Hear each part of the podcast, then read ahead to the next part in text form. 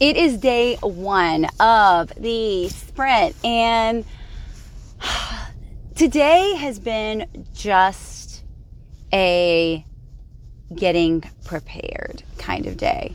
It is the first day of 2022.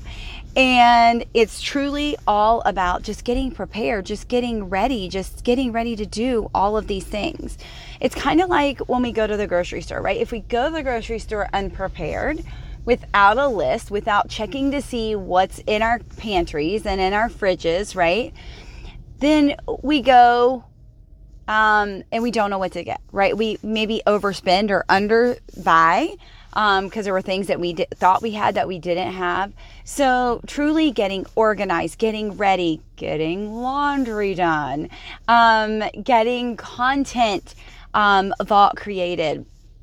All of that has been happening today so that I can truly be ready um, when Monday hits. So, if you have a goal, if you are setting a goal for yourself, I want you to remember that we got to get prepared, but also I don't want you to get so prepared that you forget about taking action, right?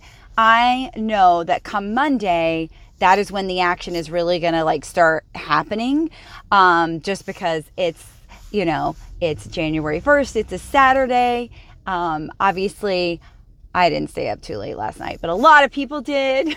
And so it's all about prepping, right? It's like meal prepping before you start eating healthy. Maybe you did that this past weekend so that you could start your health journey.